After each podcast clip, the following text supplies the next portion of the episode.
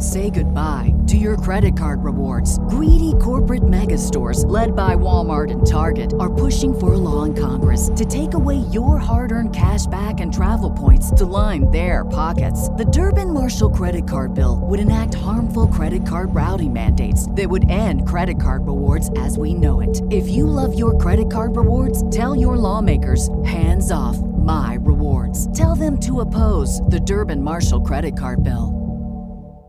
Hey, everybody, welcome back to the Chronicles of a Gooner, the Arsenal podcast, part of the 90 Min Football Network. As ever, I'm your host, Harry Symeou, and uh, bringing you another live show looking ahead to the trip to Old Trafford. And joining me, better late than never, is the brilliant uh, Mr. Mike Stavrou. Welcome back, mate. How are you? Hi, mate. Yeah, it's good to be here. A bit of an upgrade from the man cave, isn't it? Yeah, indeed, indeed. Uh, it certainly, certainly is.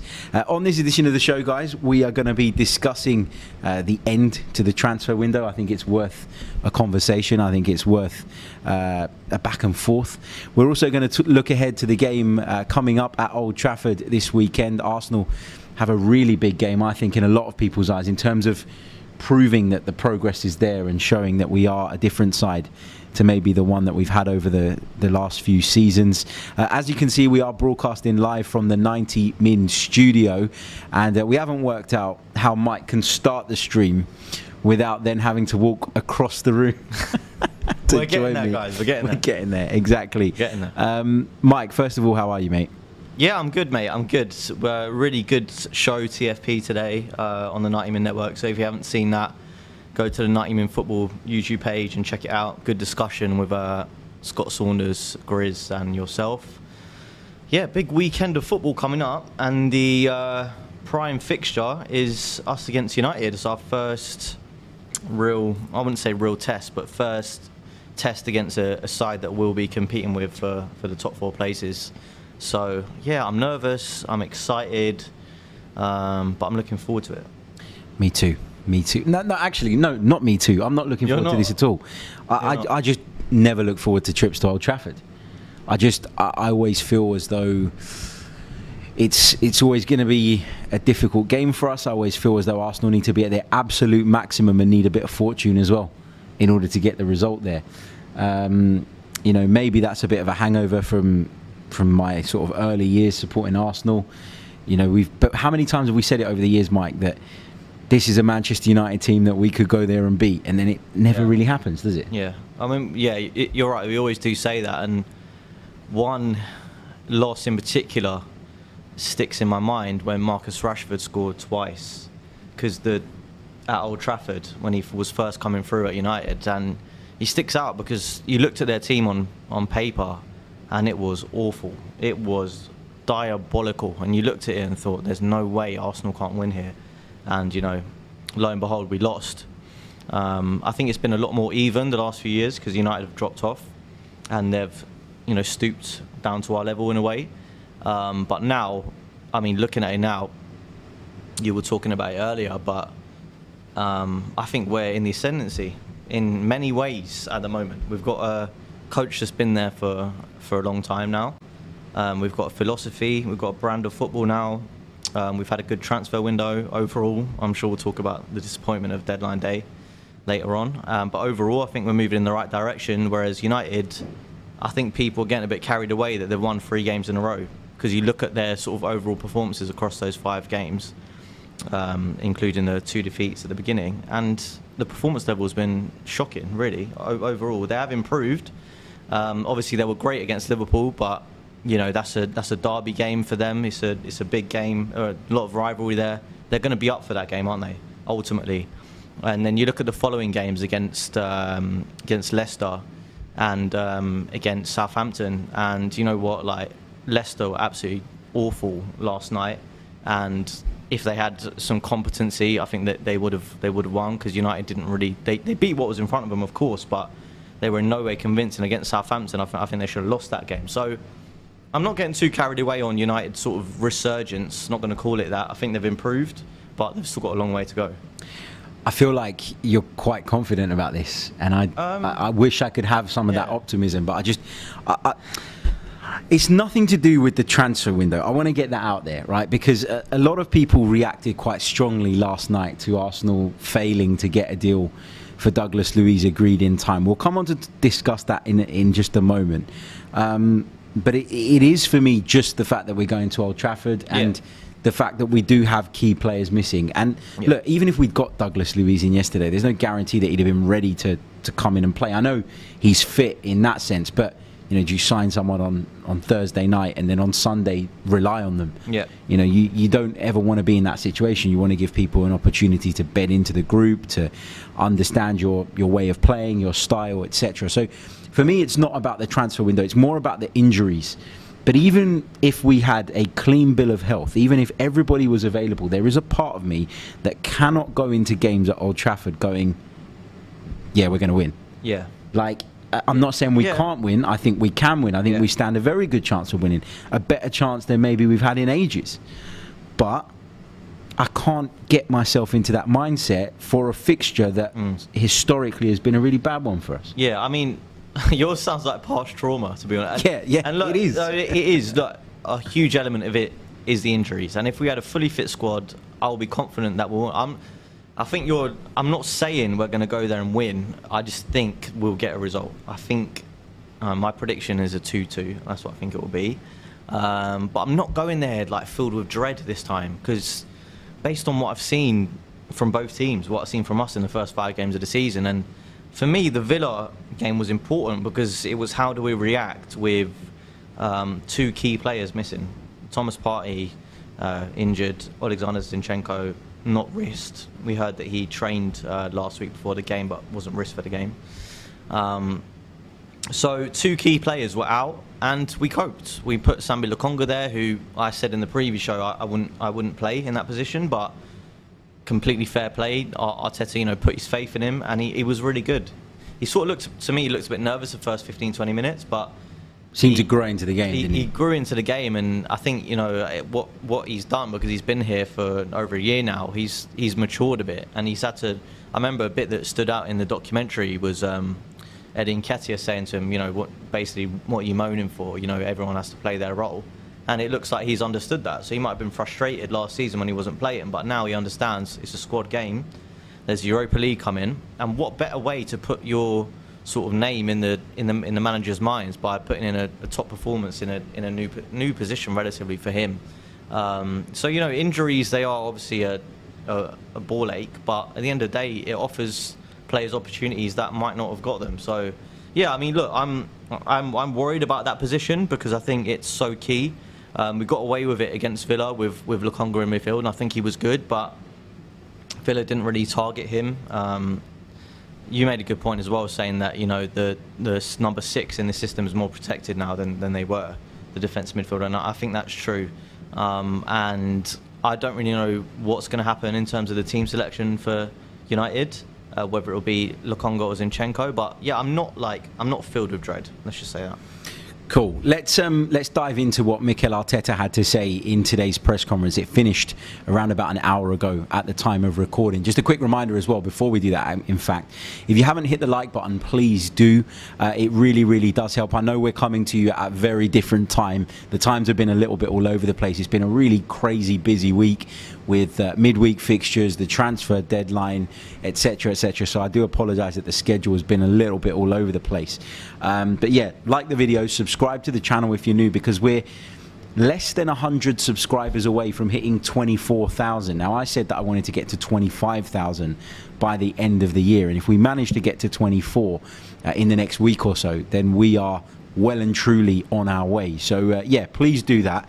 Uh, also, a quick reminder for those of you uh, that are interested, the Gooners versus Cancer evening is tonight. Live podcast with myself, uh, FK from the Latte firm, Sophie Nicolau from the Highbury squad, Magic Mike, of course, Tom Canton uh, from the Gooner Talk TV, uh, and esteemed journalist James Benge joins us as well. Um, walk ins are allowed uh, on the night. So if you are interested, go onto Twitter, search at Gooners v Cancer, and all the information is there. If you go on my Twitter feed, you'll see that I've retweeted it a few times as well. So you'll be able to pick up the information from there. So uh, yeah, love to see as many of you as possible. It Should be uh, a fun night, should be an interesting night, and um, we'll get the opportunity to raise some money for what is a very, very good cause. Okay. Um, let's go through then what Mikel Arteta had to say, Mike. Some of the key points. So. Um, on the team news, he said those two, meaning Odegaard and Ramsdale, have been assessed. We'll see more tomorrow. Hopefully, they'll be available to train with the team. Unfortunately, though, Alex hasn't been able to train with the team. So Zinchenko, at this moment in time, has not been able to train with the team. Now, there were sort of um, some rumours going around on social media earlier today. One said that Ben White hadn't trained. Yeah. No mention of that here from Mikel Arteta. Another said that Ramsdale did. I'm always really wary with Mikel Arteta Yeah. to kind of take what he says in the press conference Yeah. as gospel. Um, he was asked a little bit more about Zinchenko specifically. He said after missing two games and not being able to train with the team, unfortunately, that's the situation we have. Uh, he was then pressed on the absences of Thomas Partey and Mohamed El Neni. He said, with Mo, we are talking months.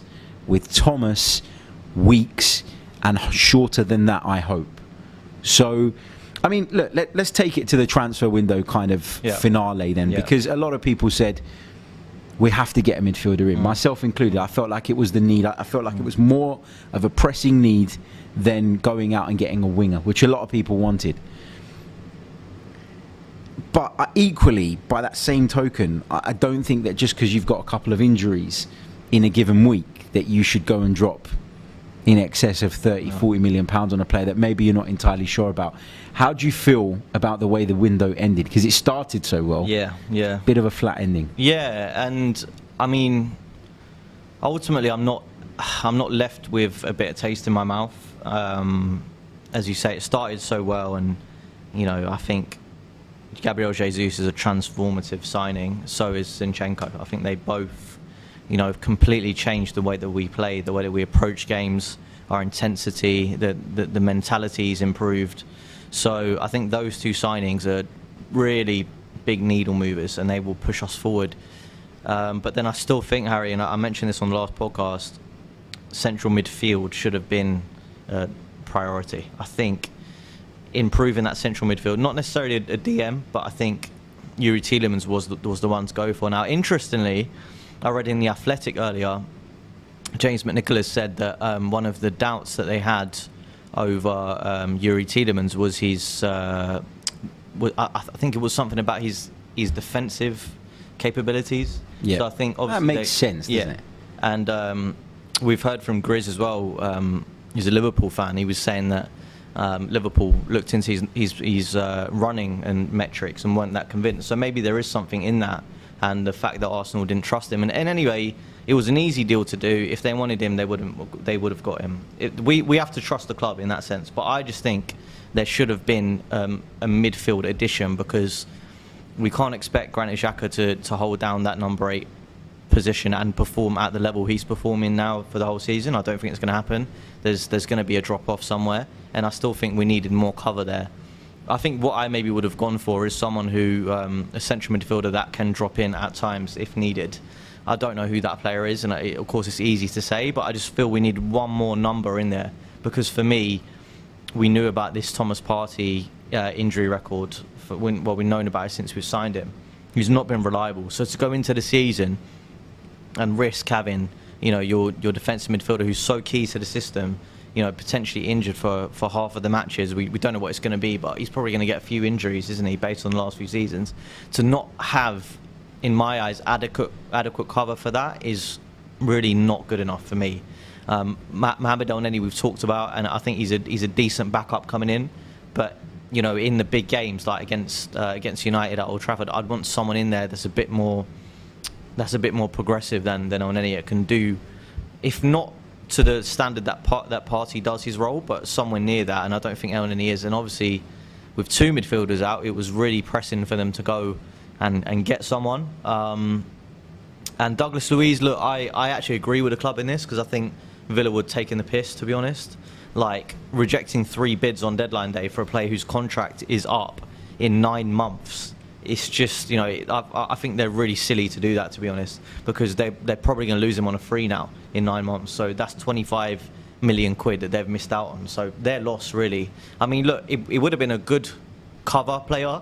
How good is he? I don't, I don't know. It's difficult to say, isn't it? Um, there's you know he's he's second choice to, to their new signing Kamara. So that tells you if he can't even you know get into the starting eleven of a of a team like Villa who are at the bottom of the table. What does that tell you about him? I know Arteta worked with him at, at Man City, and he would have been decent cover, but how big of an upgrade on Elneny is he? I don't know. I, I, I think he is an upgrade on Elneny. I think he's yeah, got an upgrade, but Is it Yeah, a big enough yeah. upgrade? Is what you're saying? I think he is an upgrade. I think he's a significant upgrade. I think the other thing that gave me kind of encouragement around this was that this is not a player that Arsenal just woke up on deadline day and decided he'll be a good option. We've heard these links a lot Yeah. in the past. We've heard that Mikel Arteta rates him very highly, that Arsenal consider him as someone who could come into the squad and do a good job. I did find it bizarre as well that, that Villa was so adamant they wouldn't sell Yeah. given a couple of things. First of all, Steven Gerrard basically said after the Arsenal game that there's a chance that he would leave. Um, you know, he said, I like the player, you know, I think of the player, but with his contract situation the way it is, the club have to do what's best for the club. That was a, yeah, the door is open plea. It- Yeah. You know, I, I don't know what else to, to Yeah. make of that, or I don't know how else really anybody could have read that. And I think maybe that gave encouragement to Arsenal to go in on the final day. Not that they hadn't watched him before, but in the sense of, well, actually, maybe he is available. Yeah. And given the injuries we've had and got, maybe that's something we could do. But to reject what they rejected in the end, which was 25 million pounds for, as you say, a player with nine months on his contract, that was strange to me. Yeah. I thought at 25 million it was going to happen. I really, really did. And so some of my disappointment around the end of the window comes from the fact that throughout the course of the day, despite all the publications saying, you know, Villa ain't selling, they, they don't, don't want to know, they're not interested, Yeah. I kind of felt that there was always a strong possibility that that was going to happen.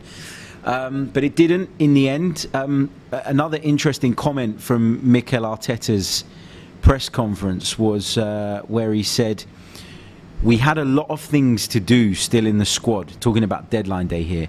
The club has done a phenomenal job to bring in players that we wanted.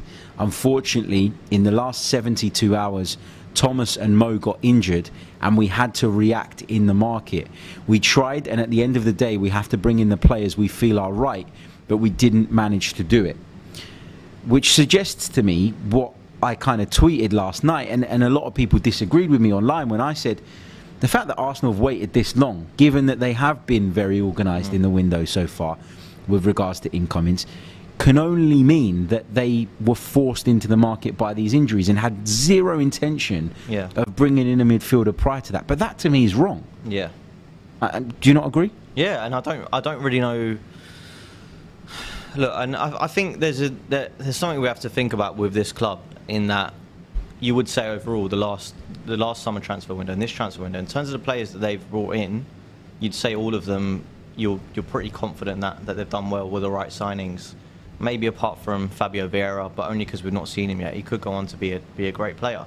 But I think their transfers and the success of the transfers have warranted faith.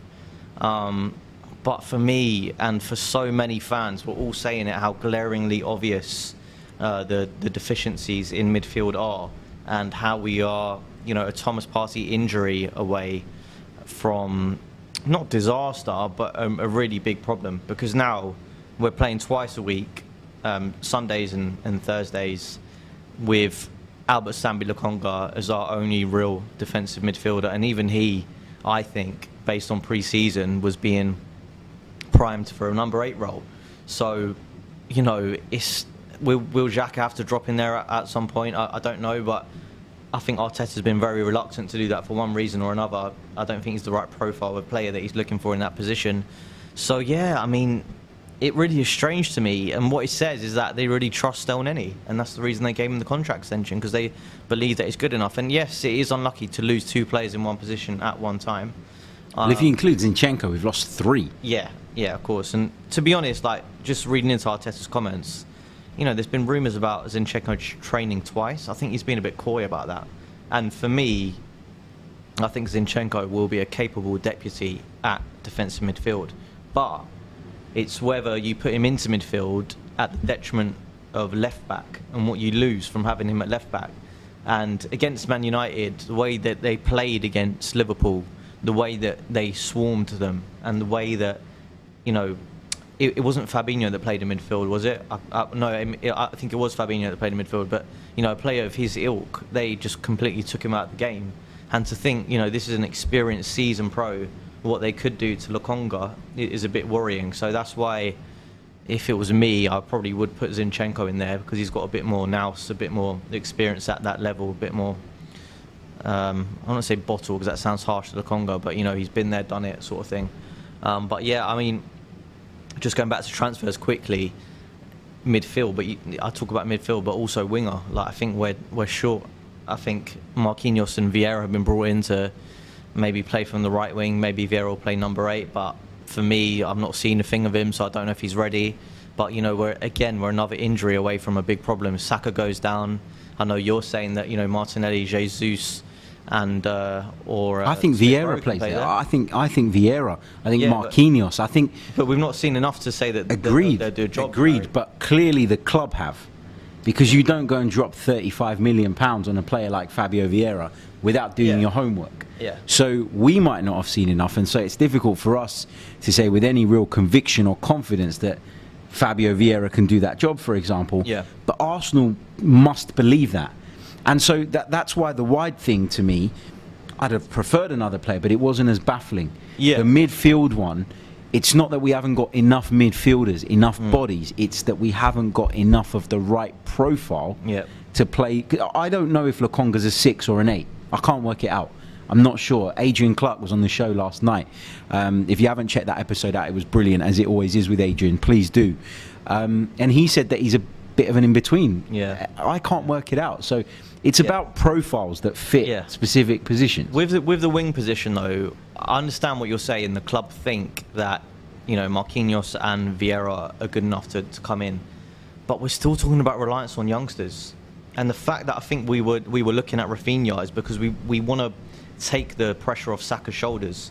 Um, because if you look at, at, at we- we've got obviously an experienced season pro up top in Jesus, but on the wings we've still got we've still got young players. And so to they've been absolutely amazing. I can't state enough how impressed I've been, especially Martinelli. I called it before the season. This is going to be his breakout year. He's going to be sensational. But again, you're relying on you know a 20 year old and a 21 year old in Saka to produce every week. And you know as we saw last season, Sa- Saka was brilliant, but towards the end of the season, he looked he looked burnt out. And even this season, I don't think he started that well. So I think what you need is that is those options of high quality players that are ready to step into the first team, and I, I can't say that Marquinhos and Vieira are that.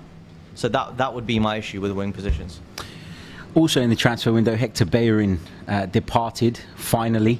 Um, and I don't mean that in a negative way towards Hector Bellerin, but we know this has been on the cards for a long, long time. He put out a really classy statement, Yeah. though, didn't he? Yeah, yeah, and uh, look, I it was quite emotional to be honest because he's had such a long association with the club.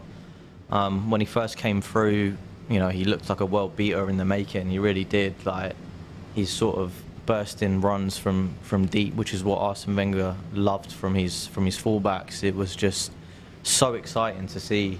Um, you know, he's he's sort of crossing and, and final product wasn't always there, but he just created chaos. He just was such a such a frightening prospect for, for defenders. And uh, yeah, it's, he had an unfortunate knee injury that I think really hampered his progress because he was a player that was quite reliant on pace. Um, and he really didn't live up to expectations, probably a lot of it not his fault. And then, yeah, he sort of fell out of the team and couldn't get back in. But yeah, it's a real sort of sense of shame that I feel with Bellerin because I think of what he could have been. And so many players like that that, that come through Arsenal, and, and you look at their raw talent and say, this guy is, is going to be the next big thing, you know, like Jack Wilshere and, and uh, players like that, and Bellerin as well when he came through. And yeah, I mean, it, it was a case where we had to move him on. He completely understands that, as you say, put out a really classy, respectful statement, and I wish him all the best at Barca, I really do. Yeah, me too. Me too. I pretty much echo everything you've said. You kind of hit the nail on the head there. Um, just a quick reminder if you haven't done so already, why haven't you hit the like button? There's over 450 of you with us live right now, and we've only got 61 likes on the board. Come on, guys. Come on. Smash it. Um, smash it. Look, let's. Um, let's wrap up the transfer window talk, right? Yeah. Because one thing I'm really conscious of is sort of putting a downer on what's been a great start to the season, what's been a very exciting start to the season. So many of our young players stepping up, continuing their development. So many of our new players having an impact straight away. I think there are tactical improvements. I think there are physical improvements. I think there's so much to be positive about right now that what happened yesterday on transfer deadline day, Arsenal missing out on a target at the last minute, shouldn't overshadow that. You know, so we've got to be careful not to kind of get drawn into this Yeah. negativity again. I, I really don't want to do that. So I, I, let's draw a line under the transfer window Yeah, stuff. It's done. If we see down the line it's impacted us, then of course we're well within our rights to bring it up and discuss it then. But for now, all attention has to turn to Old Trafford on Sunday. I'll be going up to Old Trafford. I'm hoping to bring you guys some content uh, from the ground, probably post match. Uh, maybe a little bit pre-match as well, because I'm travelling up there with a friend of mine who, um, yeah, is uh, is pretty good behind a microphone and a camera as well. So, uh, yeah, we'll keep you guys posted on that. But Manchester United coming up, based on what we know, injury news-wise, it is really, really difficult now to Yeah. kind of to pick the team. Normally, I bring up the tactics board. I haven't got that with me here because I'm at the studio. But today's episode is sponsored by NerdWallet's Smart Money Podcast. NerdWallet's trusted financial journalists use fact-based reporting for some much-needed clarity in the finance world, helping you make smarter decisions with your money. The nerds have helped me get smarter about things like planning for my tax bills so I don't dread April every year, producing a balanced budget, not just for football, and saving on travel because spending less on airfares means more money for an extra night and maybe a fancy dinner too. Listen to NerdWallet's Smart Money podcast on your favorite podcast app. Future you will thank you. Say goodbye to your credit card rewards. Greedy corporate mega stores, led by Walmart and Target, are pushing for a law in Congress to take away your hard earned cash back and travel points to line their pockets. The Durbin Marshall credit card bill would enact harmful credit card routing mandates that would end credit card rewards as we know it. If you love your credit card rewards, tell your lawmakers hands off my rewards. Tell them to oppose the Durbin Marshall credit card bill. Normally, I bring that up and I walk you guys through my starting 11 for the game. But it's so hard to do this time Yeah. because of the fact that there's rumours Ben White's got a problem. There's rumours Ramsdale might not make it. There's rumours that, uh, you know, Zinchenko has a. Well, we know that Zinchenko has a problem. I just, I, I'm finding it really difficult to kind of nail down a team. I guess for me, what I would do, assuming those players do make it, is basically named the same side that played Villa. Um, is there anything that you do differently? Yeah, I mean, depending on, on injuries, I think, as I mentioned earlier, I, I probably would go with Zinchenko in, in midfield. Because I feel like that's one of the reasons we, we bought him. Obviously, he's meant to be, you know, competition for Tierney, but he's come straight into the team. He's, he's been that good. But I feel like another reason is because he can play in midfield. And, you know, we've got two big injuries in that position. Why not use him for the purpose I think he was brought in to do? Yep. And as, as I mentioned, I, I just fear for Lokonga because, you know, it's going to be a raucous atmosphere. United are going to be up for it. And when United are up for it, we saw what they did against Liverpool. And I think if he has a bit of a nervous start to the game, it could go bad. I do think though that Mikel Arteta's comments basically rule out Zinchenko. I know that we we suggested that he might be playing his cards Yeah. close to his chest and all of that, but to say he's don't know. trained, he's missed both games, uh, the likelihood of him starting on Sunday. it could be one of them things where he's just trying to trick us, couldn't it? It could it be. could. I wouldn't totally dismiss that. Because I it's don't, unlikely. I, I don't think we'd hear rumours that he's it back in training if there was absolutely nothing to it. And I but doesn't like- it just prove that they were maybe just rumours? Well, I don't know because maybe Arteta's saying he, he missed today's session. Or did he, did he say he missed today's session, or he So said he's not been? He said he's not been able to train with the team. There were pictures the other day Yeah, of Zinchenko in training. Yeah. Um, I don't know. Yeah. It's, it's it's hard, isn't it? But what what I will say is, if he's fit, I, I would play him in midfield. But obviously, if not, I agree with you, and I'll, I'll go with the same team. Obviously, Ben White, if he's out, it's not really a big deal because we've got Tomiyasu at, at right back. And actually, I think that could be that could be an option just to have a slightly bit more defensive stability, a bit more comfortable on the ball. Even though I did think Ben White was excellent again that's against Aston Villa, I think he was so confident and he's growing in confidence in that in that role. Um, but yeah, I think probably stick with it with the same team at Villa if the if there's no change of injuries. Um, but it's still going to be a tough game, Harry. I really do. I think the key battles are going to be um, how how much Gabriel Martinelli can can sort of attack Diogo Dalot, and if Tierney continues to overlap like he did against Villa, um, I think we can cause them problems there. I think Saka's going to have a bit of a tough game against Malacia because I think he's a really good player. Uh, from what I've seen so far, he looks really competent. Um, and yeah, I think maybe Jesus against Martinez is going to be a really key battle. It's going to be interesting to see how Martinez sort of deals with him because he looks quite rash, isn't he? He looks like he, he goes in for those full-blooded challenges and he, he won't back down. So I think if I was Arteta, I'd say to Jesus, you know, not rough him up a bit, but try and take him on as much as you can and try and make him commit a foul. Um, and I'd say the same to, to Saka as well if he's coming in from that side. Um, the midfield of United doesn't really bother me that much, depending on if Casemiro plays. I think Casemiro is built for games like this, so I would be surprised if he, if he doesn't play. Um, but I think if he's not, that's definitely an area that we can exploit. Scott McTominay, I don't rate whatsoever, so I'd quite fancy our chances. Um, but yeah, it's just it's, it's a really interesting game for loads of reasons. Um, yeah, we'll just have to see how it goes. Is there a part of you that thinks we have to kind of strip it back a little bit in terms of the way we've approached games so far this season? So obviously we've got a plan A, and, and you want to implement plan A as much as you possibly can at every opportunity. But I look at that Manchester United team, and I think that yes, you can hurt them with that high press, mm. and yes, you could force them long potentially, which nowadays we're much more well equipped to deal with. Yeah.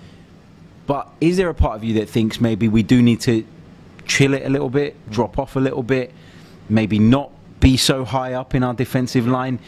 It would go against everything that we've done so far this Yeah. season, but would it show that we have a different side to us? And is this the occasion to now go out there and showcase that? Because, Yeah. uh, you know, playing really high up, yes, we've got Saliba, yes, we've got Gabriel. But m- somebody like Marcus Rashford, for example, will be sitting there hoping that Arsenal Yeah. play that way. And that's where I'm a little bit. I like, you know, when you're a massive team, when you're a great team, you don't look at what the other team do, right? You, you look at certain things and certain aspects, certain elements, certain nuances, and you do what you can to try and nullify those. Yeah. But overall, you stick to your game plan. I mean, we haven't seen Liverpool in recent years go to Old Trafford and sit back and soak up pressure. We don't see Manchester City doing that. Ultimately, that's where we want to be someday. Are Arsenal at the point now where they can go to Old Trafford and go, nope, this is our game, we're going to play it? Or are we still in the stage where we need to be thinking seriously, long and hard about our approach Yeah. in response to what's likely to be Manchester United? Well, I think yeah, at the current stage we're at, we we alter our game plan to the opponent, and you know I think Liverpool went into that game against United thinking they'd they'd blow them away because United have been in such poor form and they got the shock of their lives. And I think if Klopp could have had that again and known, you know, somehow knowing that that Man United were going to turn up like that, I don't think he would have gone into the game with that approach because they just completely ripped them to shreds on the counter attack. And what I fear is if it's an open game, United could, could do that to us. And as I say, Lokonga in the midfield could they could do a similar job. Um, what they did to Fabinho, they could do that to Lokonga, and Lokonga's not you know half the, the player that Fabinho is. So I think definitely we have to try and, and grind out a result. Just look back to the last time we won at Old Trafford in the Premier League. We put in a really dogged defensive display. Um, there was, you know, Elneny, I think, was man of the match, putting an unbelievable, you know, energetic display there. I think we need to do something similar to that, try and hit him on the counter because at the end of the day, like you're looking at Rashford, looking at Jadon Sancho, looking at Bruno Fernandes, and maybe Antony, their new signing, might play, or if not, it'll be Anthony Elanga, and that you know, them us running backwards with them running at us frightens me a bit um, because you look at sort of players one on one. I think out of those four, if you're talking White, Saliba, Tierney, and Gabriel, out of the four, the only one that I'd really trust to sort of go toe to toe and deal with in a fast attacking player like that is Saliba. The others, I'd have question marks about. We've seen Gabriel a few times be a bit clumsy when someone's running directly at him. Um, Tierney as well, not not the most solid defensively, and Ben White as well. I think he can get caught out for pace. So I think it would be really naive to go there and just, just try and play the same way that we play against, you know, Aston Villa and Fulham and uh, and and Leicester and teams like that. I think it would. So, you know, and I've I think we would take a draw. Like if I ask you right now, if we put in a dogged defensive display and sit back and soak the pressure up, and we get a draw out of it, you take I it. take it absolutely. take Yeah, it. yeah, absolutely. Because you stay unbeaten, and you know at the point where people say, you know, look at Arsenal. They they're, they're doing well. They're flying, but they haven't had a test yet. This is a test. Whatever Mm. state Manchester United are in, whatever level they're at, whatever stage they are at in their process, it, Man United away is a test for Arsenal. You go there, you get the result, you get out of there. I'd be delighted with that. I really, really would. Um, you mentioned there, you know, Tierney has been a little bit suspect defensively. What do you think should be the remit for Kieran Tierney this weekend? Because against Villa the other night, he was asked to step into that midfield. We saw it a lot in the way that Zinchenko does, and I thought he looked uncomfortable doing it Yeah. and this is one of the points, Yeah. one of the examples of what I'm talking about. You go away to Man United, I think Kieran Tierney's got to play as a left back, Yeah. not as a midfielder. Yeah. But then how, not as a sorry left back that shifts into midfield. But then how do you help Lokonga out Yeah. in the way that we've been helping him out already? Because th- there's th- there's a balance to find. You you Yeah. can't have Tierney stepping inside and give Yeah. Antony, for example, if he plays, the freedom of the right flank. Equally, you can't have Kieran Tierney tied to the flank and therefore not being able to tuck inside and, and help Lokonga. So does Xhaka drop back? Does Odegaard, if he's fit, drop back? This is what I'm talking about. There have to be so many tweaks to Mm. the team in order to stand the best chance. And, and we're going to learn a lot about Yeah. whether Mikel Arteta and his players can carry that out. Yeah, so for me, I think we play with the same system but slightly tweak it out of possession. I think Xhaka drops back into a double pivot out of, pos- out, out of possession, and that helps Lokonga. Um, so that leaves Tierney wider, but then Martinelli basically plays as like a you know auxiliary wing back essentially because he can do that. He's got the engine to do that. He's got the work rate to do that, and I think that's how we try and deal with it. Because I think looking at United, the majority of the threat for them will be down the wings. For me, their most dangerous players are uh, Jadon Sancho. Um, Bruno Fernandes often pulls out wide as well, doesn't need to, to combine with them. Um, and then the, the attacking fullbacks. So for me, that would be the areas that I would focus, and I'd use Xhaka to sort of drop in next to Lokonga and, and, and do that do that job. But I think the the way the reason we're different, Harry, nowadays is because Gabriel Jesus and what he offers to us defensively. We've not had a striker that can do that, you know, pressing and, and chasing down opponents in a long, long time. So I think he sets the tone and he sort of leads leads the press and drops back and at times like you'll see him playing it dropping into left back because he's he's that committed to helping the team. So I think even though there there is a concern and, and it's going to be a tough game, I just look at us at how we might set up ta- ta- uh, tactically, and I look at us mentally and the way that we've you know had this f- mental fortitude to be able to respond to, to conceding s- in so many games now. We did against Leicester twice. Yep. I think we came back after two and one minute and two minutes. We did against Fulham and we did it against Villa. So for me, this team has the mentality to do it.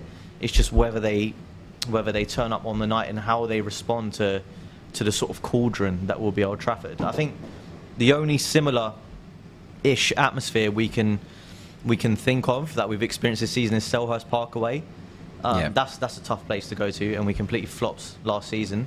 Um, so if the players can sort of react and respond as they did in that game, and they can carry that through and do that against United, I think I think we'll be all right. I'm not. There was a part of me while we were having that discussion that thought maybe we're overthinking this a little bit and maybe that we're not giving Arsenal enough credit for where they are at present. And some of the comments uh, sort of back that up. Uh, Nick says, You guys are overthinking it. Why can't Arsenal just go and uh, impose ourselves. Uh, Paul says we'll find out if we've learned anything from last season. We lost to Spurs because we tried to play our normal game without the players to do it. Jay says uh, people are going on like United, a City. They're shambolic, so we've got to go for the win. Ray says United struggled yesterday against Leicester. We shall beat them 1 0. Um, United are going to be up for it, says Lomprey. I'm sure they will, but we should be up for it as well. Like uh, this whole this team will be up for it. That that doesn't wash with me. We should be up for it. The crowd at Old Trafford will be up for it. There's no doubt about that. But we need to go there and silence them early doors. We need to go in and put a performance, and that will impact the atmosphere in itself. How, sure. How do you see it playing out then? Because I, I sort of answered on how we might approach it. Do you think we sort of go out and try and nick a goal in the first 15, 20 minutes, go hell for leather, or do you think we will sit off initially? Looking at the way Arsenal have started games this season, I would say that we're going to go out there and try to get our noses in front. Um, it's clearly something that Mikel Arteta is really big on. And there's been times this season where I've looked at us and gone, if we don't get the first goal in the first 20 minutes, then it becomes a different game. And I'm not sure we're as well equipped to play that game. We put a lot of energy into the opening stages of games, and we need to get the reward for it ultimately.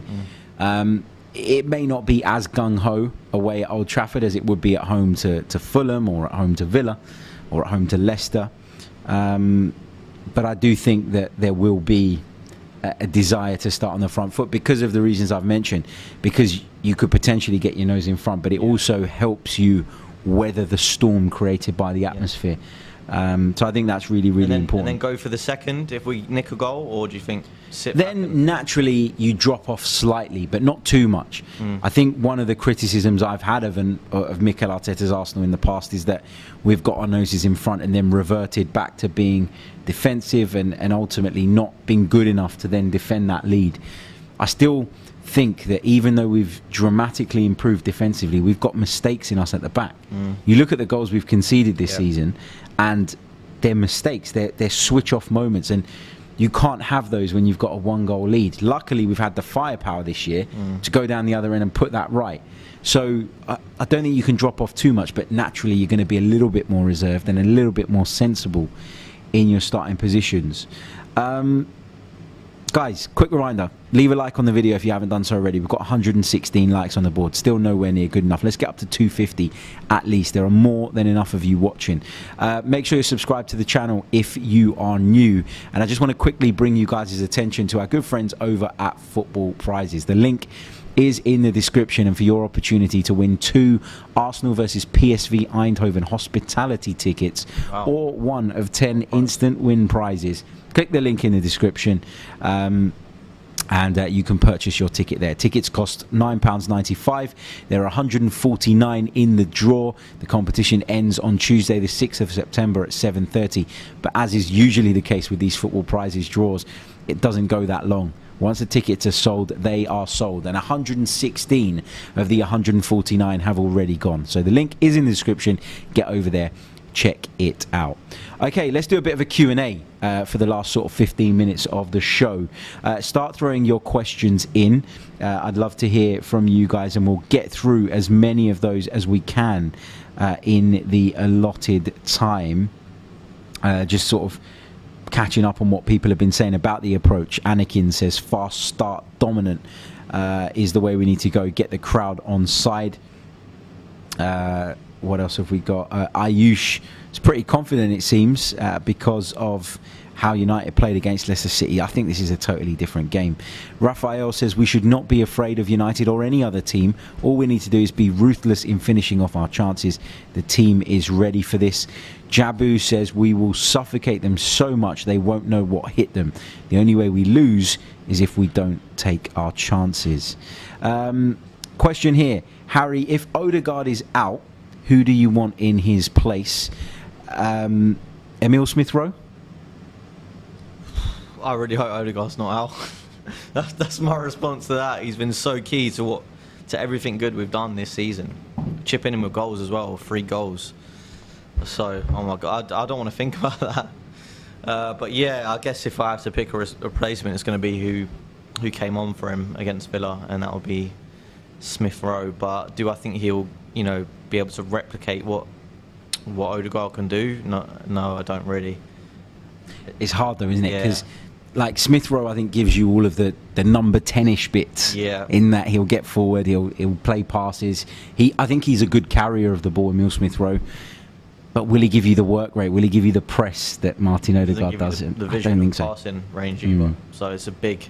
Yeah, I mean, look, uh, I think this game really is dependent on us having these key players fit, and if, this is a complete guess, but my feeling is that Odegaard and Ramsdale play because from what I saw, it didn't look like key in, big injuries that will keep them out of a game like this. Zinchenko, I'm a bit less sure, but you know, fingers crossed. Uh, let's take this one uh, from Riddy, who says, "Do you guys think we'll do business in January?" We can kind of tie it up with Russ's question. Do you see us going after Douglas Luiz in January? I- I'll answer this one. I think it's way too early to know what we're going to do in January. Um, I always say this. I think when clubs plan, they look at the January window, generally speaking, as a window to go and rectify wrongs and to plug holes where necessary. But I don't think it builds into people's plans all that much, Yeah. maybe as it does um, in the fans' eyes. Uh, what else have we got? Um, Jid says, "Do you think it's time to start Eddie?" At whose expense, though, Mike? If that was to be the case, I think he's been so good as, a, as an impact sub. I don't see why. I don't see why he needs to start. I think he, was. At, I was saying to you earlier, he's, he was unbelievable. He was unbelievable against against Villa when he came on, and he looked like a different player, didn't he? Like if, if you think, if you think about the iteration of Eddie Nketiah a year ago, and this time a year ago, and there's actually games last season where he came on and I thought he was really poor. You know, couldn't couldn't really get up to the speed with the game, didn't have the intensity, his touch was lacking, and I look at him now and he looks he looks like a different player completely. And I think he's been brilliant and he's so good at, at relieving the pressure in the in the final, you know, 10, 15 minutes of the game. He's such a great outlet. He, you know, puts himself about, he's he's quick, like I, I didn't know he had that pace. Did you know he had that pace as well? Like when I saw him, can't remember who the defender was, but he he, he pushed it past the defender and sprinted round him like it was nothing. I don't remember Nketiah ever having that burst of speed. he's always been sharp over sort of short distances, and he's always had that burst. But we've never really seen him play as the kind of guy that's off the shoulder. Oh. And when we were sort of defending against Aston Villa, and he came on and he had that opportunity to break away with the ball, I think we really got Yeah. an opportunity to see that. Um, Delisu says, "Would you start Tomiyasu ahead of Ben White on Sunday?" I don't see any reason, unless we need to use Ben White in another position, Yeah. to mess around with that. Really, No, no. I think I think leave it as it is. As I say, Ben White um, really impressed me. So I, I think maybe there's there's an argument to say that if he's not 100% fit, that you, that you put Tomiyasu in, and there's even an argument to say you might benefit from from Tomiyasu going forward. He's a bit more secure on the ball, I think. Um, but it's not, Ben White's not done anywhere near enough to be able to be able to drop him. Um, so no, no, I think that stays. Uh, Just thinking about what we could maybe do, because I just had another think about it. If Odegaard is out, I mean, I've not seen him ever play this position, but I think about the player that he is and what he could do. If we sort of switched to a 4-2-3-1 and played Eddie up top and maybe dropped Jesus into a sort of second striker role, a bit of a bit of a number ten, maybe that could work. But again, look, you, you're, you're clutching at straws, really, aren't you? Really, like Mm. Odegaard has to play for it to work. and I, and, I- and I think that as good as Eddie's been in these cameo performances, you'd still lose quite a bit up top yeah, if you take Gabriel Jesus out of that Yeah. position. I mean, you know, United haven't been massively confident so far this season. Lisandro Martinez has done okay after a shaky first couple of games. Rafa Varane, very experienced, very sort of decorated defender. We know how good he can be, but I f- really feel like Gabriel Jesus can really rattle those two. In the way he's physical, in the way he puts himself about, in the way he runs channels, the energy that he displays so regularly, I- I do think that we'd lose an awful lot if we took him out of that position. Um, Creambone uh, says, Harry, Mike, apart from signings, what's been the biggest difference this season in comparison to the last? I asked this to Adrian Clarke yesterday. Um, what do you think is the biggest difference? biggest difference is mentality for me because mentality um, it not only makes you sort of run run harder run faster be more committed uh, be more you know, have that sort of edge. Um, but it also, you know, when you go behind, you don't think, oh shit, you know, we're terrible coming from behind. The whole crowd, when we've gone, when we've conceded, not even gone behind necessarily, have thought we're going to score, and there's that anticipation in the crowd. When I was at, when I was went to the Leicester game, you know that Saliba and goal. First, the first thing the fans did was chant Saliba's name and spur the team on. There was not that, you know, sigh. There was not that, uh, you know, expectance that you know we're in for another tough day here. It was like we're going to score and we're going to score right now. I think that really boosts the team, but it does come from the team ultimately. They they believe that that what Arteta is doing is correct. They know their roles now. I think they've been given a bit more freedom as well um, to to sort of be be more expressive um, in their particular in their particular roles, and it's just it's just all paying off at the moment. It's sort of everything that, that we're doing on the training ground. I feel like is, is coming to fruition. Whereas before, you know, there was some players that didn't really understand the the, the tactical element. Martinelli, especially, I think he really benefited from um, from having a spell out of the team because it just made him work even harder to understand exactly what Arteta wanted him to do, and now he's he's reaping the benefits. So, yeah, mentality more tactical awareness and just Jesus, basically. Indeed. Uh, let's take one more and then we're going to wrap it up. Um, what have we got here in the chat box? Um, PJ Kitely floats the idea of Saliba playing as a defensive midfielder. I think if any of our centre backs should play as a defensive midfielder, it should be Ben White, for me. Um, the idea of weakening that centre of defence doesn't appeal to me. No. And what would that say to Lokonga? You know, you put in a really good display. This was this was the other thing as well. Take him out because I think it was was it Clive from Arsenal Vision put a tweet out that I, I really um, wholeheartedly agree with. Look at that! Someone's just said, "Harry, your phone torch is on. What a hero! You've just saved my battery." Incredible uh, spot that. Thank you so much. Um, look, I'm holding it there. You can see it. Terrible. Um, and he said something. Clive said something along the lines of, yeah. "You have all these injuries and you don't play Lokonga. You kind of kill him." Yeah. And then what was the point in investing in him? And I think there's a balance to be found, isn't there? Like we're all panicking. Um, you know, we all want the team to be as strong as it possibly can be, but there's going to come times where we got to just put our faith in Sambi yeah. Lokonga and trust that he can do the job that he was brought to the club yeah. to do. And um, it's as simple as that for me. Uh, Ayush says, Harry, your face, it looks like Mitrovic. Cheers. I've never heard that Again. one Mad, mad. It will never end. It will never end. Unless you never... get Mitrovic on the no, but it, and tell him that you're not related. It always ends though. It, it, stops when they get relegated, which normally happens. But maybe not this year. We'll if see. He scores against Spurs, you're going to get it even more. Mate. I'll love it then. I'll take it. take it on board. Um, guys, we have been going the best part of an hour, so we're going to leave it there. Uh, remember, leave a like on the video if you haven't done so already. Make sure you're subscribed if you're new, uh, so that we can uh, get to that 24k mark as soon as possible here on YouTube. If you're listening on audio, please do leave us a review. We'll be back with some more content over the weekend, focusing on that big game at Old Trafford this Sunday. Uh, Mike is going to make his way over to the uh, computer to end the stream. yeah. And uh, we'll uh, see you all very, very soon. Until next time, take care of yourselves and uh, up the Arsenal. Come on, you Gunners.